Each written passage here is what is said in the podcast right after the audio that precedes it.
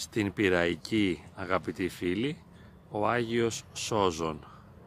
Είναι κάτι σαν παρεκκλήσει σε έναν όμορφο χώρο με λουλουδάκια πολύ κοντά στη θάλασσα. Σε λίγο θα δούμε και την θάλασσα. Το ιδιαίτερο χαρακτηριστικό είναι ότι είναι κλειδωμένος ο χώρος. Δεν ξέρω το γιατί αλλά υπάρχει ένα λουκέτο να εδώ υπάρχει το δρομάκι που κατεβαίνουμε στη θάλασσα και φτάνουμε εδώ στην πόρτα και η πόρτα έχει μια κλειδαριά και δεν ανοίγει. Ενώ δεν υπάρχει κάτι να κρύψουμε δεν υπάρχει κάτι που είναι ανάγκη να το κρύψουμε όμως για κάποιον λόγο απαγορεύεται να μπεις μέσα και να πας πιο κοντά στον Άγιο Σώζοντα και στο Σταυρό ίσως για να μην λερωθεί αυτό το όμορφο λευκό βαμμένο ποιος ξέρει. Έτσι είναι σε ένα πάρα πολύ ωραίο μέρος και είναι κλειστά. Και σκέφτηκα να μιλήσουμε λίγο για τα λουκέτα για την κλειστότητα των χώρων για το απαγορευμένο. Δίπλα λοιπόν στο εκκλησάκι αυτό, στο παρεκκλήσι ή μάλλον στο προσκυνητάρι του Αγίου Σόζοντα να κάνουμε ένα σχόλιο για τις κλειδαριές. Γιατί οι κλειδαριές για μερικούς ανθρώπους είναι μια πρόκληση.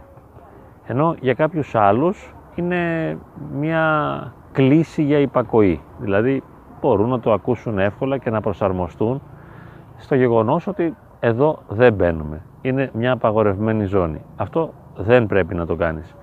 Για κάποιους άλλους όμως μέσα στους οποίους δυστυχώς βρίσκομαι και εγώ, το λουκέτο σημαίνει μπες μέσα. Εδώ υπάρχει απαγόρευση. Άρα πρέπει να το σπάσεις, να το διαπεράσεις για να δεις τι κρύβεται. Κάτι υπάρχει εκεί. Κάτι δεν πρέπει να κάνω. Και ενώ όπως είπαμε για κάποιους ανθρώπους, αφού δεν πρέπει να το κάνω, δεν το κάνω. Είναι φυσιολογικό. Για μας, το να μην πρέπει να το κάνουμε είναι μια κλίση για να πάμε να το κάνουμε. Γιατί η απαγόρευση είναι μια πρόκληση. Αφού μου απαγορεύεις κάτι, το θέλω. Και το θέλω γιατί έχω μέσα μου προδιαγραφές να είμαι κυνηγός και να θέλω να ανακαλύψω το απόκριφο. Αυτό που δεν μου δίνεται, αυτό που δεν μου προσφέρεται. Άλλωστε και ο ίδιος ο Θεός δεν προσφέρεται άμεσα, δεν αποκαλύπτεται πλήρως. Παίζει κρυφτό μαζί μας. Κρύβεται και έτσι δημιουργείται μέσα μας ο πόθος που θα μπορούσαμε να πούμε ότι είναι και ερωτικός πόθος για να τον κυνηγήσουμε. Θέλουμε το Θεό, επιθυμούμε το Θεό επειδή δεν είναι δεδομένος, επειδή δεν μπορούμε να τον έχουμε συνεχώς. Γιατί αν κάτι το έχουμε απόλυτα, αν κάτι γίνει απόλυτα δικό μας, τότε πάβουμε να το επιθυμούμε. Γιατί δεν μπορούμε να έχουμε επιθυμία του κεκτημένου έχω επιθυμία αυτό που μου λείπει, αυτό που δεν μπορώ να κατέχω. Έτσι λοιπόν κάθε κλειδαριά για κάποια άτομα, όπως είμαι και εγώ, είναι μια πρόκληση για να την σπάσουν, ώστε να πάνε παραπέρα για να δουν τι κρύβεται. Είναι μια τάση και μια ανάγκη ανακάλυψης, μια ανάγκη για τη βίωση της περιπέτειας. Τώρα θαυμάζω βέβαια τους ανθρώπους οι οποίοι δεν βιώνουν την πρόκληση με τον τρόπο που τη βιώνω κι εγώ. Λένε, α αυτό δεν κάνει, αυτό δεν είναι σωστό, αυτό απαγορεύεται. Και με έναν φυσικό αυθόρμητο τρόπο υποτάσσονται, υπακούν και μένουν μακριά από το απαγορευμένο. Το θαυμάζω αυτό, μου αρέσει. Ίσως θα το προτιμούσα να συμβαίνει και σε μένα. Όμως έχω παρατηρήσει ότι και σε εμένα αλλά και σε πολλούς άλλους ανθρώπους δεν συμβαίνει. Και ακριβώς όταν μας λένε μη, δεν πρέπει, δεν είναι σωστό, ξεσηκώνεται μέσα μας η επιθυμία να το γνωρίσουμε και να το κατακτήσουμε. Αυτό βέβαια από την παιδική ηλικία, δεν έγινε τώρα. Εγώ θυμάμαι από μικρό παιδί που ήμουν, όταν δεν έπρεπε να πάω κάπου, να μπω κάπου, να ανοίξω ένα σιρτάρι, να δοκιμάσω κάτι, να γνωρίσω κάτι, να μάθω κάτι, Ιδιαίτερα όταν μου έλεγαν αυτό είναι για τους μεγάλους, δεν είναι για την ηλικία σου, δεν κάνει για σένα. Τότε βίω ένα μεγαλύτερο πόθο για να το φτάσω και να το βιώσω. Είναι λοιπόν πραγματικότητες και τις σεβόμαστε για αυτό που είναι.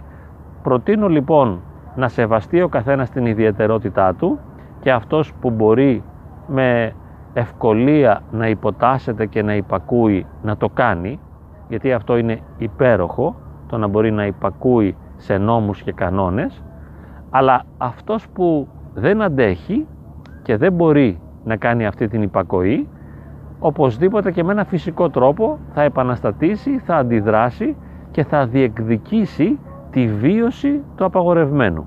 Και τα δύο είναι φυσιολογικές πραγματικότητες. Άλλη η φυσιολογία και η ανάγκη του ενός ανθρώπου, άλλη η φυσιολογία και η ανάγκη του άλλου ανθρώπου. Και φυσικά δεν μπορούμε ο ένας να κρίνει τον άλλον. Καθένας λειτουργεί με το δικό του τρόπο και όλα είναι όμορφα. Δεν χρειάζεται τα πράγματα να γίνουν διαφορετικά. Εμείς λοιπόν θα είμαστε οι κυνηγοί, θα είμαστε σε εισαγωγικά οι παράνομοι, θα είμαστε οι αλήτες, αυτοί οι οποίοι κάνουν ανυπακοή και θέλουν να σπάσουν κάθε όριο για να, κάνε, για να πάνε παραπέρα και να γνωρίσουν οτιδήποτε είναι απόκριφο και αυτή είναι μια φυσική πραγματικότητα για μας βιωματική από την οποία ούτε μπορούμε ούτε χρειάζεται να απαλλαγούμε. Έχουμε μια ενδόμηχη τρέλα δηλαδή η οποία μας οδηγεί να πηγαίνουμε όλο και παραπέρα και να μην σταματάμε πουθενά να γκρεμίζουμε τα όρια να σπάμε τις αλυσίδες για να ανακαλύπτουμε νέα πράγματα. Αυτή είναι η πραγματικότητα η δικιά μας και οι άλλοι οι οποίοι είναι ευλογημένοι είναι ήσυχες και μαλακές ψυχές και μπορούν να κάνουν την καλή υπακοή. Ήσυχα, ψύχρεμα να πούνε ναι εφόσον αυτό δεν κάνει εγώ υποτάσσομαι, υπακούω και δεν το κάνει. Έτσι λοιπόν τι ωραία θα έλεγα θαυμάζοντας που αποκαλύπτεται η πραγματικότητα. Τι ωραία που είναι φτιαγμένη η δημιουργία και τι όμορφα που είμαστε πλασμένοι και εμείς μέσα στη διαφορετικότητά μας και καθένας θα έλεγα και θα πρότεινα εγώ να σεβαστεί την ιδιαιτερότητά του να την βιώσει και να την πραγματώσει.